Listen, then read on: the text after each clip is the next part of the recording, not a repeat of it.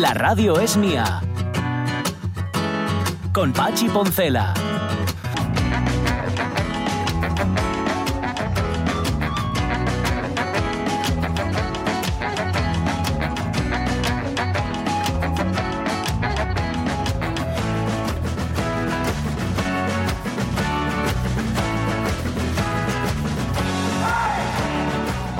Pasa el tiempo. Las 12 y 18 minutos de la mañana. A ver, mm, estaba hablando Jorge Alonso sobre el Jardín de las Delicias, el eh, hermosérrimo Sí. y detallista cuadro, que es una especie de 13 Rue del Percebe. Decía antes Sonia Francisco Ibáñez, pues sí, tal cual. Bueno, pues el, del- el Bosco era un poco Francisco Ibáñez. Y cómo nos fijamos sobre todo en el infierno. Si os habéis fijado bien en el infierno, y esto nos lo recalca Monforcelledo, que nos Sí. pone un mensaje, os habréis fijado que en el culo. Bueno, en las- en las nalgas de uno de los condenados al infierno aparece escrita una música, aparece escrita una Sí, partitura. Bueno, eso ¿sabéis? es. He, he dicho una música, pero es falso. La música no lo es hasta que no se interpreta. Sí. ¿Vale? Hay una partitura escrita en las nalgas de este buen hombre. Bien, esa partitura tiene sentido. Esa partitura suena. Hombre. Sí. Eh, sí, también las nalgas suenan. ¿Sabes? Pero solo, solamente si espeles. Bueno, no importa, esto no es el tema. Eh, comparte con nosotros Monforcelledo. las nalgas percuten. Percuten. Bueno, pero realmente es. eh, bueno, no, no, vamos a Bien, entrar en bien, detalles. bien. No me tires de la lengua porque luego Sí, empieces. Caca, culo, pedopis, mira poncela y tal. Y luego la culpa no es mía. Sí, es verdad, es a lo que voy. Lo que ha compartido con nosotros Monforcelledo es un vídeo de una, de una música, guitarrista, cantante, compositora, etcétera, sevillana, que es Paola Hermosín, Ajá. que lo ha reconstruido, ha reconstruido esa partitura, es decir, ha leído esa partitura escrita Sí. en, el, en el culo, me imagino que con mucha vergüenza, ¿sabes? Mirando el culo todo el rato de este. ¿Por qué miras tanto el culo de ese señor? Y dice, no, por la música. Bo, bo, no. ¿Qué pensabas? Que yo por les ñalgues. Y he hecho una fantasía para guitarra con lo que aparece en las Anda. nalgas. De, sí, y mira cómo suena. Mira.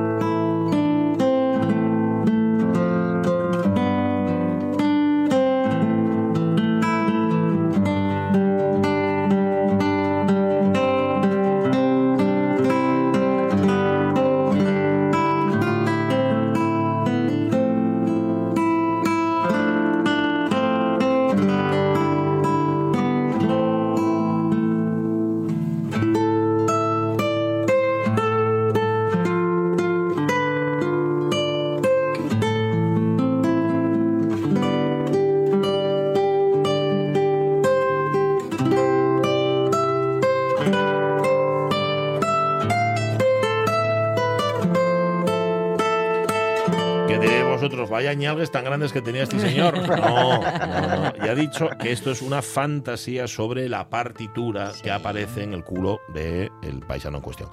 Así que nada, gracias Monforcelledo por compartirlo con nosotros. ¿Veis qué armonioso puede ser un culo? Mm. Y el detalle de Paula Hermosín de no hacerlo para instrumentos de viento, sino tocarlo con la ¿Eh? guitarra. ¿Eh? O, de, o de percusión. O de percusión, sí, sí, pues, pues no, ahí lo tienes.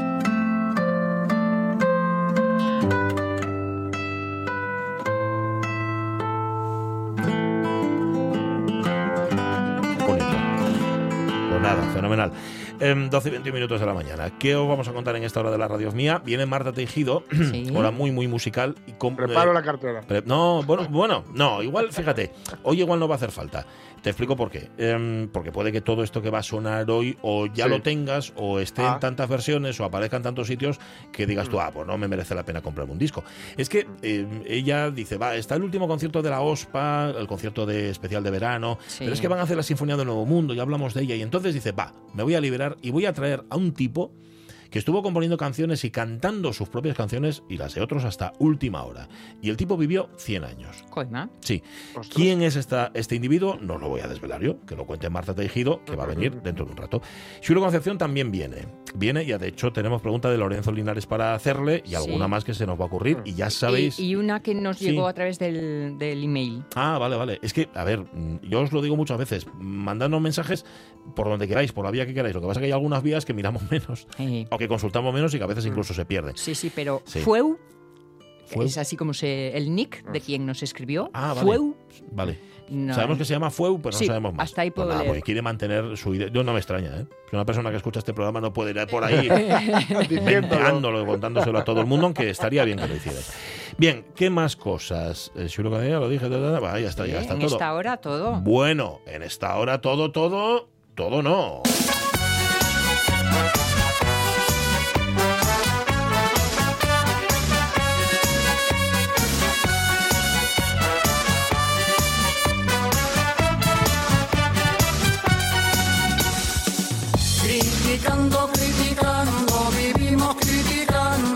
Fíjate que siempre buscamos eh, sintonías que puedan ser adecuadas para cada una de las secciones.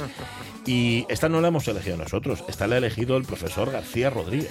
Tú fíjate qué sí, oído, qué, sí. qué fa- qué forma de entender la vida, la radio. Para mí quito todo. la sección solo para poder usarla. Yo creo que sí, tengo- sí, esa impresión me da. Bueno, a ver. No, porque él los libros se los lee. Sí, o sea que fíjate, si hizo esa sección solo para que suene la sintonía, se está, se está pegando un curro. Ya te digo. Javier García Rodríguez, impresionante. Vale, ¿qué libro nos trae hoy? Este.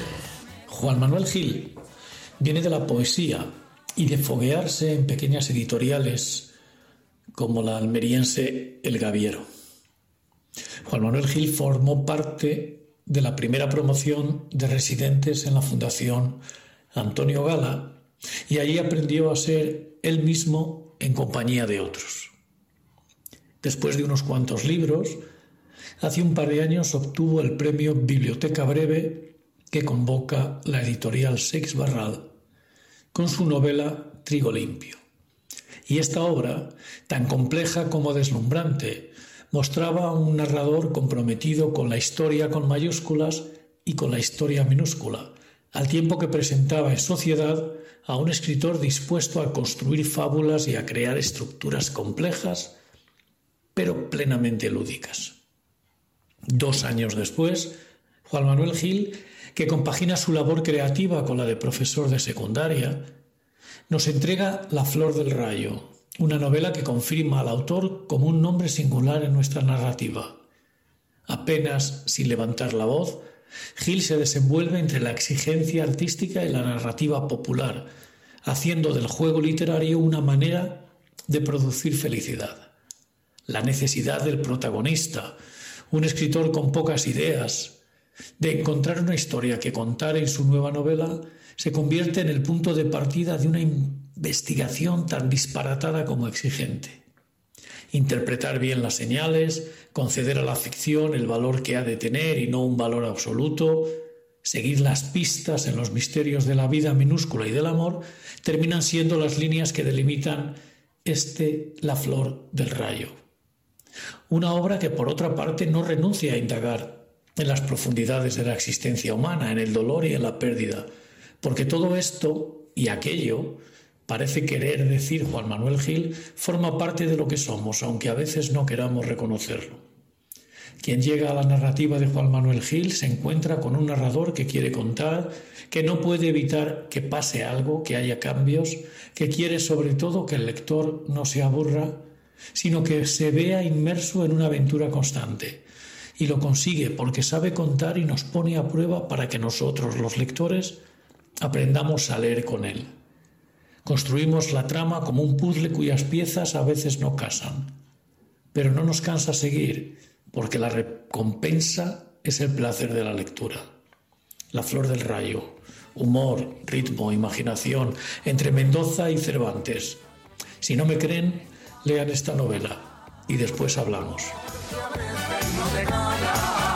¿Cómo me hubiera gustado que alguien dijera de mí eso? Es una de las nuevas voces que hay que tener en cuenta en la literatura, pero no, lo dice de Juan Manuel Gil. Esto es una de las cosas más bonitas que pueden decir de un escritor. Ostras, ya te digo yo. Pues una voz que suena y que no hemos escuchado, no hemos leído nada igual, básicamente porque es muy complicado. Y me encanta el título, La, flor, del, rayo. Sí, señor. Y luego, espera, es. y luego lo importante que es lo que, lo que viene en la faja. O sea, en la faja del libro, quiero Sí. decir, no en, la, no en la faja que me pongo yo para sostener 100% por los líquidos. pone. Es que es importantísimo, Sí. porque tú lees muchas veces, claro, hay tanta oferta en las librerías que vas a mirar lo que dice la faja. Y la de este libro, que por cierto edita Seis Barral, ya lo ha dicho el profesor, la nueva novela de Juan Manuel Gil, una alocada investigación sobre las cosas más serias de la vida. Ey. A que están muy bien, ¿eh? Muy, Pues muy sí. resumidito. Eh, mm, entiendo que es la primera. No, dice una nueva novela. Por eso, por eso. No, no es la que primera. al oír hablar de hay que estar pendiente, descubrimiento y todo, ta, ta, pensé en que era su primer trabajo. Digo, uy, Mm. No, ¿una pero nueva? Este, pero este debió de dejar ya, dice, ah, ya se ha confirmado. Es Por que fin, esto es siempre fin, así. un por Eh, fin. Todo el mundo sabe Sí. que el primer libro puede funcionar, eh, siempre, siempre es el segundo Sí. el que marca la no ha sido casualidad Ya, que- esta Que flauta. muchas veces te preguntas, tú dices, ¿por qué no escriben uno solo? ¿Sabes? Que Ya. eso hay autores que lo han hecho. Claro, escribes un libro que te queda fetén y dices, bueno, ya no tengo nada más que contar. ¿Para qué estropearlo? no? Claro, para cagarla como con perdón, ¿eh? Sí, sí, el chiste, con con el el chiste. Además es que generalmente, a no ser que desde muy joven tengas la vocación y te entregues al frenesí, Sí. generalmente si empiezas ya de mayor, esa primera novela llevas muchos Hombre. años cociéndola. Claro, Sí, sí, sí, sí. claro, ¿Eh? claro. Y es por eso que el primer disco siempre es más fácil o mejor que el segundo. Que es que el segundo ya te Claro. cuesta un, ya es un parto. El segundo, el segundo es lo que has conseguido crear en los últimos dos años o Sí, un año. El eso primero es toda la vida. Claro, a eso, eso, eso. Eso es. Bueno, pues nada, no os perdáis este libro, una recomendación más de Novedades García Rodríguez. Las 12 y 28 minutos de la mañana, a paseo.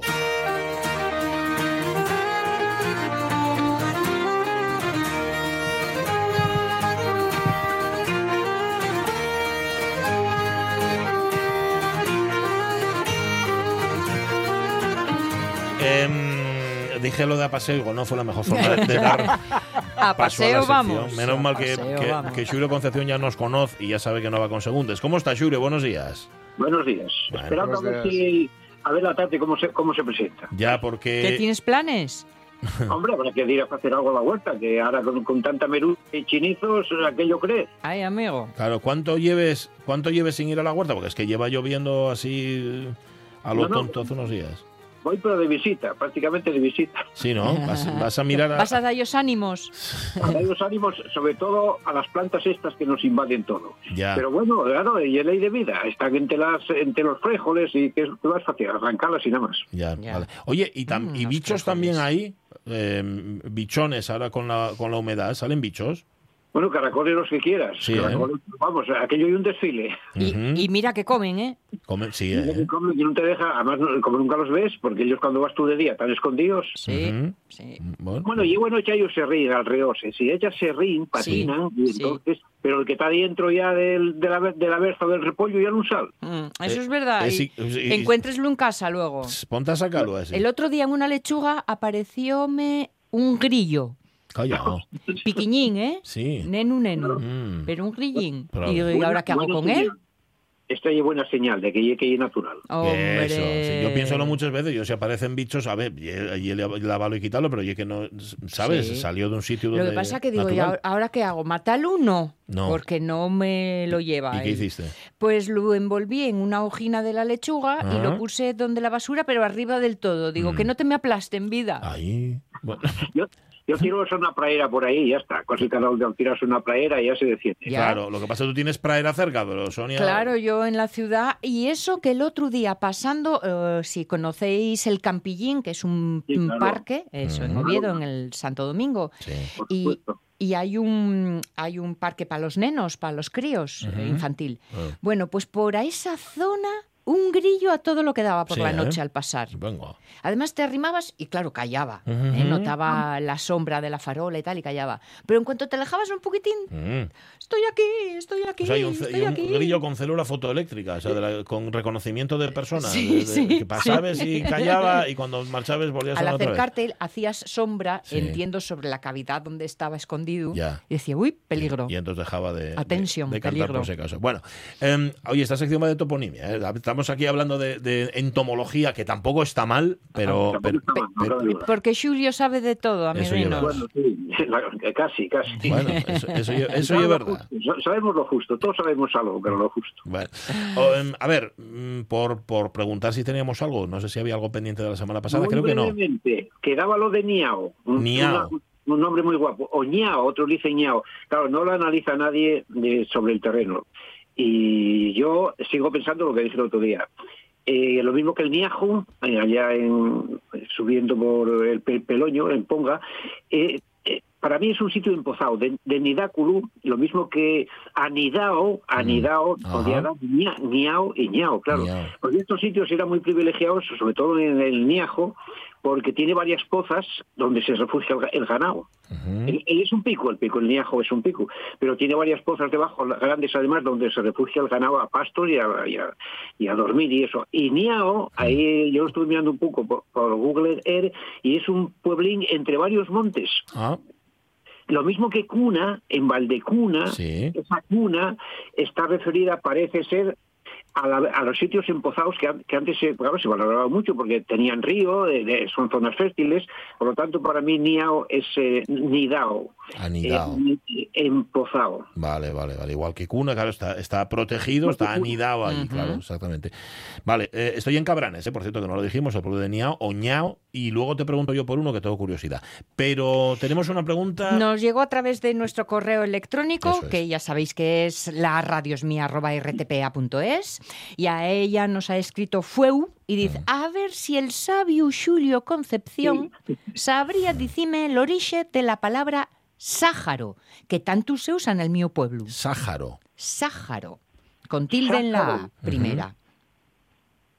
Con Ta- con tilde en la primera A. Como si fuera el es decir, Sáhara, el- Sájaro. Eso, como si fuera el desierto del Sáhara, pero en, en Sáharo. Lo que pasa que lo que no explica allí a qué se refiere o, a qué, o Mm. para qué se utiliza ese término, Sáharo. No, no sé si está hablando de un lugar, de un topónimo o, o no, porque hace referencia simplemente a esta palabra que dice que tanto se usa en el mío pueblo. Ya, A ver, Fueu, igual vas a tener que darnos más pistes. igual, Sí, ¿no? pero vamos a ver, Sáharo con J. ¿Sí? Sí, Ya, pero con su J en asturiano es casi imposible, sería Sácharo ya. O Sáyaro. Pues Mm. tienes Claro. toda la razón. Es lo primero hay que saber, porque Sáharo en asturiano, ¿de, de, qué, ¿de qué zona allí exactamente? Te Mm. leí todo lo que sé. No nos dio más datos. Hasta No, no, aquí puedo claro. leer porque no sabemos más. Si es del, si es del, del oriente, eh, pudiera ser porque hay aspirada, hay la... Y, y si no, porque claro, en todo caso, claro, si es, es el Saja, eh, el Saja hace referencia a los salios, al salia, que es agua, es una palabra perromana. El salia pudo dar Saja. Es más, eh, ese, hay, hay varios topónimos con la raíz Saja, pero claro, castellanos. Ya. Eh, Por lo tanto, depende de qué zona, porque a ver si es Saya o Sasha, que entonces ya sería podría ser distinta. Lo que hay que saber en estos casos es la articulación exacta de claro de los locales, de la zona asturiana que es, Claro. Vale. porque Vale. no interpretamos y vamos, en el oriente no se habla igual ni con mucho, las etimologías Ah, no son Por igual que- que supuesto, por supuesto. Aunque yo mm, me eh, sospecho que no va a ser un topónimo. Ya. Porque si dices que hay una palabra que utilizan habitualmente Mira, en el tenemos, pueblo... tenemos deberes no para Julio, sino para Fuego. Fuego. Yo la busco, esa la busco, por supuesto, pero a ver, a ver, eh, Claro, claro, las nos- articulaciones que tiene, que son fundamentales. Que nos dé más datos sobre to- de dónde y, y a qué alude. O sea, si es un Sí, sitio. asturiano Saja sí no, hay, no existe. La Claro, J no claro. existe. Eso, eso oye, vale. Pues nada, yo encontré, a ver, sobre Sáharo, de esto que buscas así en internet, Sí. encontré alguna definición, lo que pasa es que no son definiciones, eh, ¿cómo decir?, eh, ortodoxas o eruditas, no son de academia. Entonces, yo qué sé, persona miserable, vale, pero no... Eso y un en- pa- sí, pero lo- no te estoy hablando de algo que venga en el diccionario. De acuerdo, de Ni- acuerdo, y de ni- acuerdo. Ni, ni menos en el Hay diccionario. quien lo utiliza de esta manera. Correcto, eso es. Entonces, nada, Fueu, tienes deberes para contestar, para que nos pueda contestar correctamente Julio Concepción. Que tienes pregunta también de Lorenzo Linares. Vamos a ver. Esto ye el pueblo, el pueblo de Sobaneu. Ole. Sobaneu, que está cerca de Espinareu, en Piloña. ¿De dónde vendría así Sobaneu? De Sobar. En Piloña, Sobaleu, Sobaneu con N, N de Navarra. Sobaneu. Sobaneu. Eso. Eh, claro, vamos a ver, Sobaneu. Un van, eh, ese van, en muchos sitios, van, vanu, es un ébano. Y un ébano, un ébano, sobaneu, pues, pues vamos a ver, si está una pendiente, pandébano, Sí. ébano, ébano Ajá. es, i- es ibaneu, ébano, eh, una, es una palabra romana que significa desprendimiento, Ujú. porque pandébano es el pando del ébano, donde de vez en cuando bajan, bajan desprendimientos de nieve, de- lo mismo de, de Peñamaín, que de la, que los saltos aquellos de la Terenosa y son peligrosos para las cabañas, etcétera. Sí. Por lo tanto, un vanu, un vanu eh, es un desprendimiento eh, en la pendiente, sea de tierra o de nieve, y so es debajo. Podrías- debajo de los sitios donde haya desprendimientos. Claro, si está en la pendiente, so vaneu, ya lo miraré, pero mm, desde luego me suena a ébano, o sea, a eba- a lo que es un vano. Vale. Es que yo lo veo escrito aquí también como Sobañeu, que, que vendría a ser lo mismo, ¿no, Julio? Sí, no, Sobaneu sería lo mismo, debajo de, las- de la- de los sitios. Vale. Porque lo- hay unos, unos sitios que llaman los abanicos, abanicos. Que la gente llegó a, a identificarlo con valles porque se parecen a los, a los abanicos, pero en realidad es una interpretación a partir de los ébanos. Es decir, por los valles esos cerrados que hacen como un abanico, bajan desprendimientos. Ah. Ese, ese ébano, que también se llama en asturiano aine, los aines son desprendimientos de tierra. Por tanto, Aines. Aine, sí, es una palabra muy guapa. Aine. Aine es una palabra peruana Preciosa. que significa desprendimiento en realidad de nieve, de agua, de, de broza, que arrasa. Cuando baja en muchos sitios arrasa. Sí. Por lo tanto, ese sobaneu, sobaniu podía venir de ahí. Ya lo miraré también. Vale. Pero, claro, hay que ver si está en la pendiente o si está en un llano. Mm. Todo, tiene siempre con- que contrastarlo con el terreno. estoy mirando aquí una ruta eh, que sale de Espinareu, de la que tú estás hablando. Yo ando buscando aquí cosas en, en internet, sobre todo por ver, en efecto, esa parte que dices tú, si corresponde o no la orografía.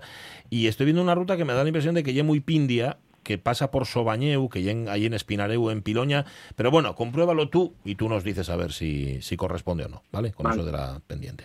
Oye, mm, quedé yo con lo de. mm, Espérate, con, con Cabranes, los pueblos de Cabranes que teníamos Niao. Está, está Arbolella, Mm, que ah, Arbolella sí. es un apellido, Que es apellido es un apellido que yo llevo, que es mi cuarto apellido. Yo Ah, soy Arbolella, con lo cual sí, sí, sí.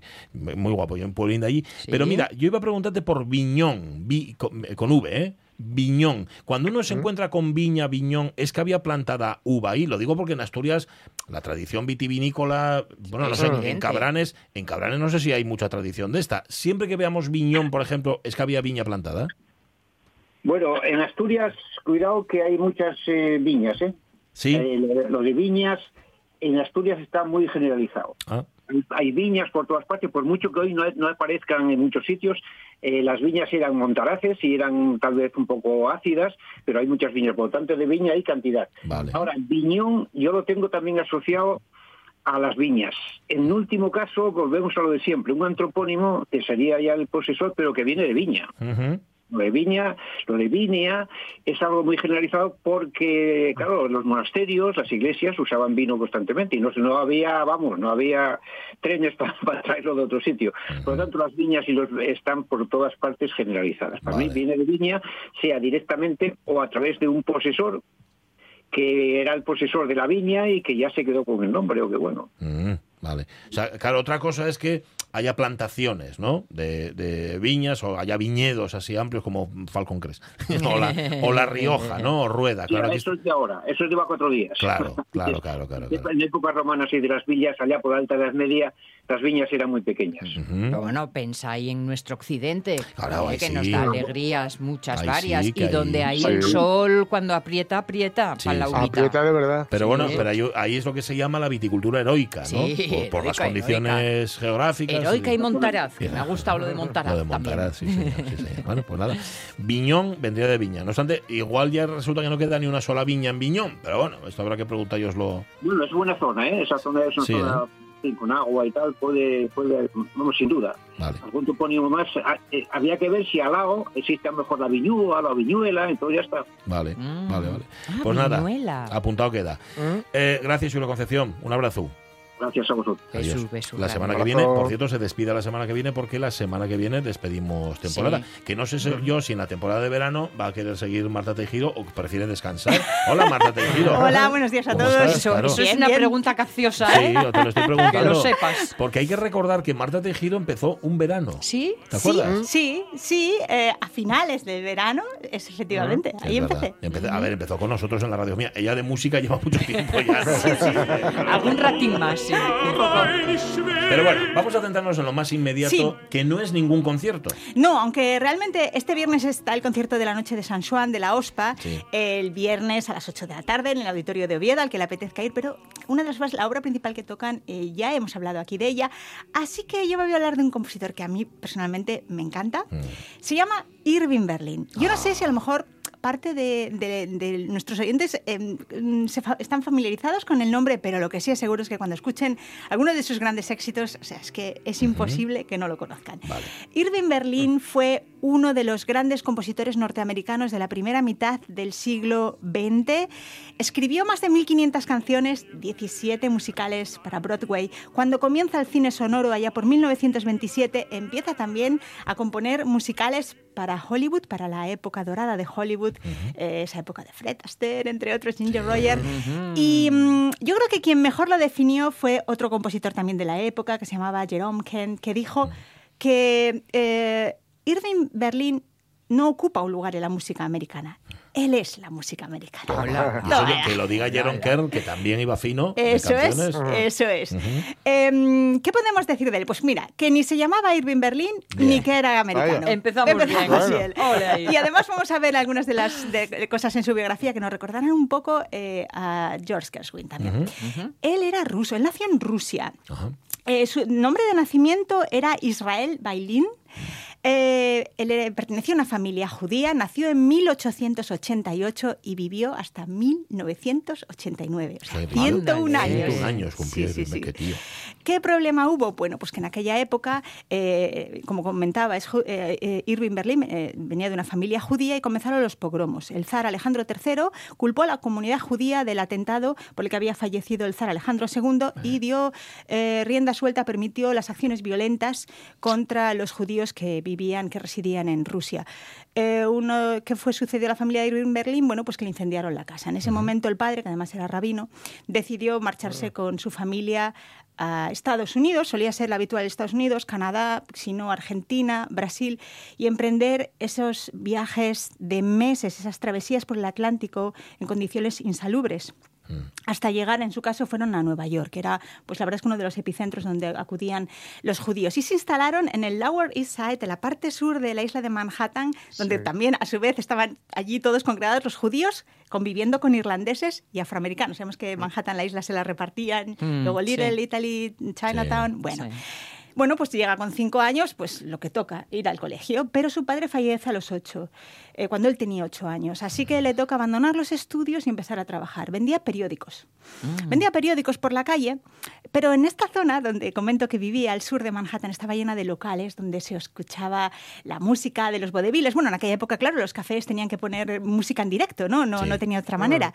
Y él, como tenía un gran talento musical, sin tener ningún conocimiento de música, él escuchaba las músicas, las interiorizaba y las empezaba a cantar como músico callejero. Bueno. Resulta que llegaba a casa y tenía más dinero, o tenía mucho mejores beneficios de eso que vendiendo periódicos. De ahí pasa a un café y voy a nombrar el nombre del café porque fue muy importante para él, el café Pelham. El café Pelham, que lo llevaba, por cierto, un mafiosillo, eh, pues se tocaba, era famoso porque se podían escuchar allí muchos ragtime, tenía un piano. Entonces él era camarero cantante, pero cuando el local apagaba sus luces, él se quedaba allí probando el piano y aprendiendo de forma autodidacta. Y entonces un día el, el dueño del bar le, le instó a que crease su propia canción, una canción que además fuera ya para el local, y es la primera canción que vamos a escuchar, se tituló Mary from Sunny Italy, de María de la soleada Italia, eh, por lo cual percibió 33 centavos en derechos de autor. Contra. Mm, casi nada.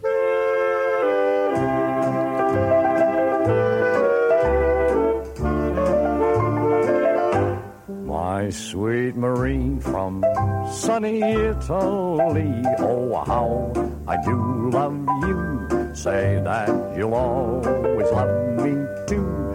Forevermore, I will be true. Just say the word, and I will marry you. And then you'll surely be my sweet Marie from sunny Italy. Sweet Me estás diciendo que no sabía nada de música. no sabía nada de música. Y es que de hecho, es que de, y es que de hecho Irving Berlin jamás llegaría a dominar bien la, el- digamos que la, la escritura musical, siempre tenían que escribir las, las, las composiciones, las melodías y tocaba el piano, aprendió a tocar el piano, pero solo las teclas negras. sí, sí, sí, sí. Tocaba en fa sostenido, siempre fa sostenido. Oye, pues no estaba mal guiado porque eso ya lo había dicho Chopin, que Sí. era mucho más fácil comenzar el piano tocando tonalidades con muchas teclas negras. ¿Y sabes por qué? Porque si miramos nuestra mano, los tres dedos centrales Sí. son de mayor longitud. Por tanto, es más natural la posición de los dedos centrales en las teclas negras y en los cortitos en las blancas Ajá. que solo tocar en las blancas. Mira. Así que, Pues- de forma intuitiva, no dio con el clavo. Tenía sentido. Pero de ahí no pasó. Eh, bueno, surge esta canción, empieza a tener éxito y lo contratan. ¿te- ¿Os acordáis de cuando hablé de George Gerwin y del Timpan Alley? Sí. Eso es, ahí llega, donde estaban reunidas todas las eh, casas, las editoriales de música. Y el siguiente éxito ya va a ser un éxito con palabras mayúsculas, que va a ser un ragtime eh, inspirado un poco por los de Scott Joplin, que habían, vamos, enloquecido a la gente una década anterior, el Alexander Ragtime Band.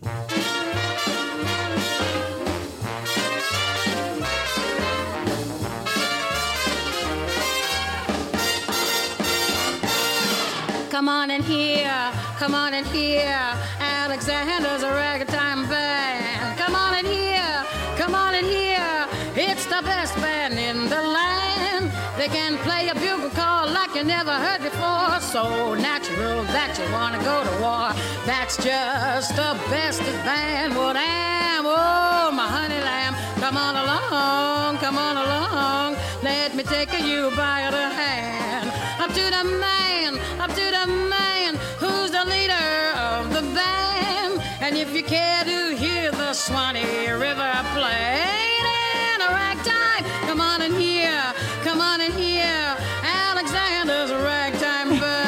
Hacía la música, ¿no? Eso es. o, o- no, la letra, No, no, ¿no? la- eh, sí, sí, él era uno de los pocos compositores del Tim Pen Alley que era eh, Todo, letrista y compositor al mismo tío. tiempo. Cuando le preguntaron las circunstancias que rodearon a la composición de este primer gran éxito, que a partir de ahí ya fue reconocido inter- a nivel nacional seguro, eh, él dijo que le había compuesto en 18 minutos Ah. y no supo ni cómo, porque fue en el Tim Pen Alley, imaginaos, decenas de pianos sonando al mismo tiempo, cantantes de vodevil probando canciones, y a él Ujú. pues se pudo abstraer y compuso esto. Eh, decir también que ese nombre de Irving Berlin precisamente le vino publicando estas primeras obras una alteración en la imprenta, le cambió Ah. el apellido y luego dijo, vale, pues sí. lo dejamos Pues le así. queda fantástico, Irving ¿eh? Berlin. Sí, le queda muy sí, bien. sí, sí. Sí. Muy sonoro. Ahora vamos a escuchar uno de esos éxitos que ya sí que sí va a reconocer todos los oyentes, nada más y nada menos que el Chick to Chick, Ole. mejilla contra mejilla, Sí. popularizado por Fred Astaire en, la- en el musical, que bueno, la traducción al español fue Sombrero de Copa.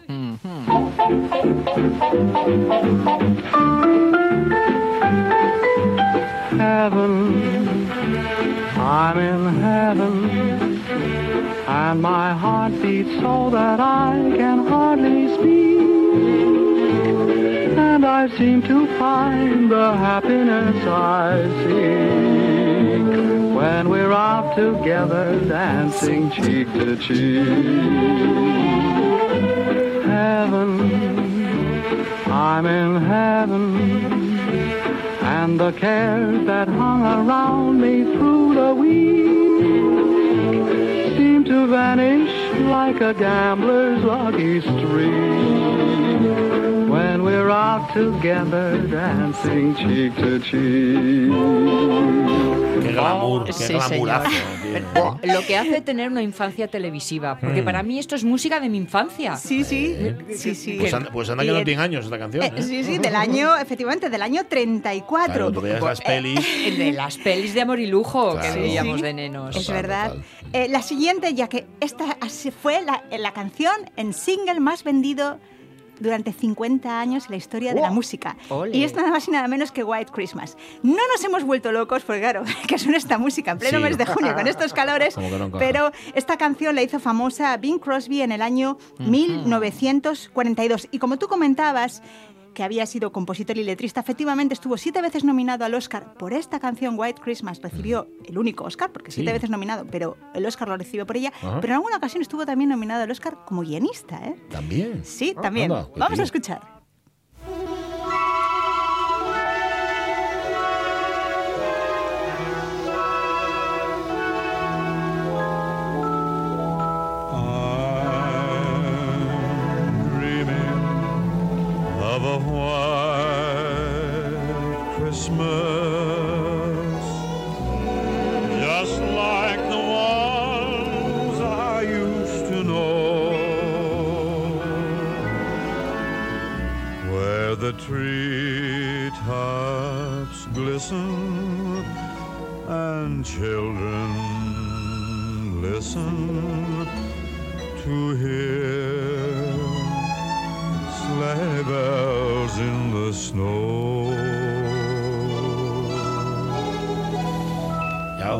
En todos los escaparates, ¿eh? en todos los supermercados. Yo creo que el que haya sintonizado ahora la radio nos va a tomar por locos, ¿eh? Sí, Ahora, es la canción de Navidad Sí. por excelencia. Eso es, 50 años, el single más vendido en toda la historia de la música. Solamente le faltan un par de cascabeles. Nada más. Eso es verdad. Pero es verdad, no tiene campanilla, ¿no? No, no.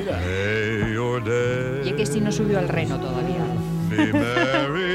Pero qué, qué capacidad, en efecto, para crear un ambiente acogedor, entrañable, ¿no? Sí, qué cosa. sí. Oímos el crepitar del fuego. Totalmente.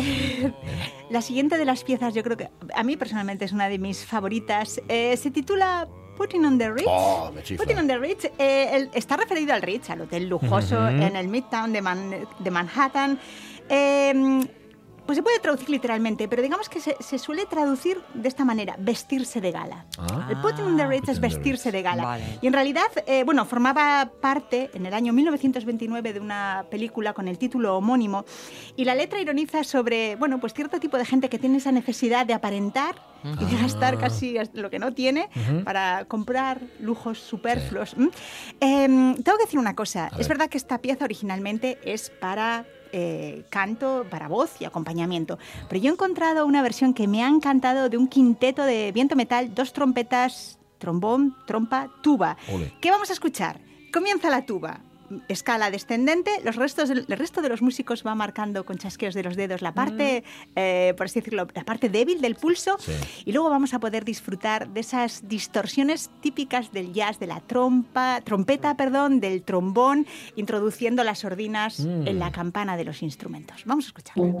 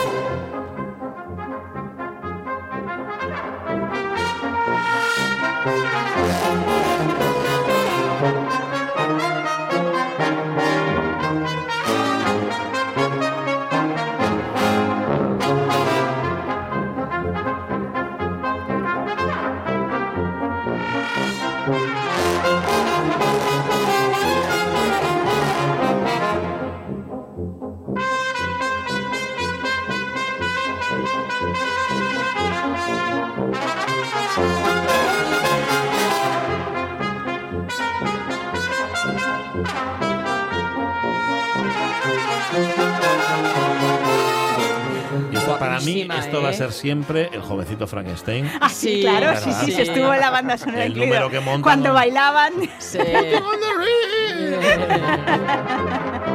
es verdad. ¿Cómo dices que se llama la canción? Perdón. Putting on the Ritz. Putting, Ah, putting. Putting on the Bueno, a ver, que mi pronunciación tampoco es la mejor en Es inglés. verdad que además salen los sí. dos de frac Sí, sí, sí, claro. la Así había que ir. Eh, esta, par- esta melodía forma parte... Bueno, es que la gran cantidad de canciones que hizo Irving Berlin formó parte de la Great American Song, de ese cancionero de los grandes éxitos, de los estándar, que luego fueron estándar de jazz, y decir, por tanto, que su música, a diferencia a lo mejor de otro tipo de partituras, si pensamos en la música clásica, que está claramente definido qué instrumentos debía tocarlo, bueno, definido Sí. hasta el extremo, esta música es muy abierta. En el cancionero, en este Great American Song, lo que se escribe es la melodía, el texto debajo y la armonía totalmente esquematizada, lo que nosotros llamamos los músicos en cifrado americano, Sí. y a partir de ahí que le interprete quien quiera. Hmm. Puede interpretar una big band, la puede interpretar piano y voz, la puede interpretar un quinteto de metales, Vale. lo que O sea, no quiera. como una partitura de una sinfonía que lo Eso tienes es, todo al que te detalle. dice hasta el número de oboe, todo, absolutamente, eso es. ¿Quién nos faltaba aquí por aparecer? Pues la voz. Frank Sinatra, que nos cantará este How Deep is the Ocean, una balada sobre un amor no correspondido. Oh. How much do I love you?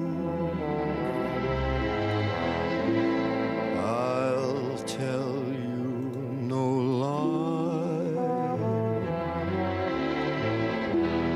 How deep is the ocean? How high is the sky?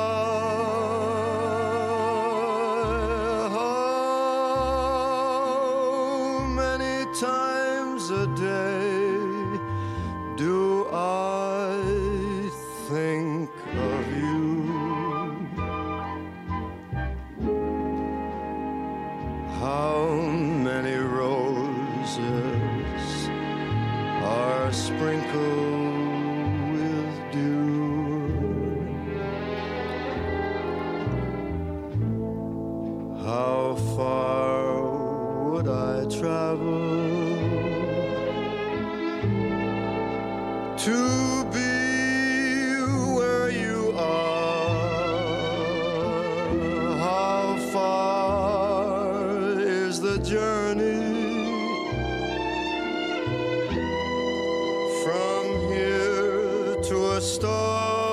Qué asco. Es como esas personas que cualquier cosa que se pongan les queda bien. Fran Sinatra, cualquier maravilla. canción que Sí. cante, Sí. la canta, la hace suya. Y eso que no tenía gran potencia de voz, pero Fíjate. decían que tenía una- un arte en la forma de coger el micro para que... Sí, ¿no? Bueno, Sí. conocía la herramienta, conocía el instrumento. Eso es, Y, eso es. y no se le nota nada, quiero decir, parece que lo hace sí, sí. echando un pitu. Con una simplicidad.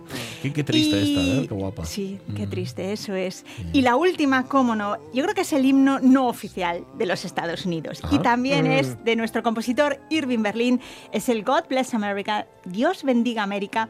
Él la compuso a finales de la Primera Guerra Mundial, pero la dejó un poco en la recámara y la volvió a, a- a retomar en el año 1938 y tuvo la suerte de la, que la popularizó la gran cantante Keith Smith en la radio. Luego pasó a, a formar parte de una banda sonora de una de, las de sus películas y comentar que, bueno, la- haber escogido una mm, audición que a lo mejor no es la que tenga mejor calidad, pero seguro es la que tiene el mayor valor sentimental, porque Sí. vamos a escuchar al propio Irving Berlin Oh, no. cantando a sus 80 años en un Oh. programa de televisión americana, así que le perdonamos sus Claro. problemas vocales. Ahí lo tienes. God bless America, land that I love. Stand beside her and guide her through the night with a light from above, from the mountains to the prairies, to the oceans white with foam. God bless America,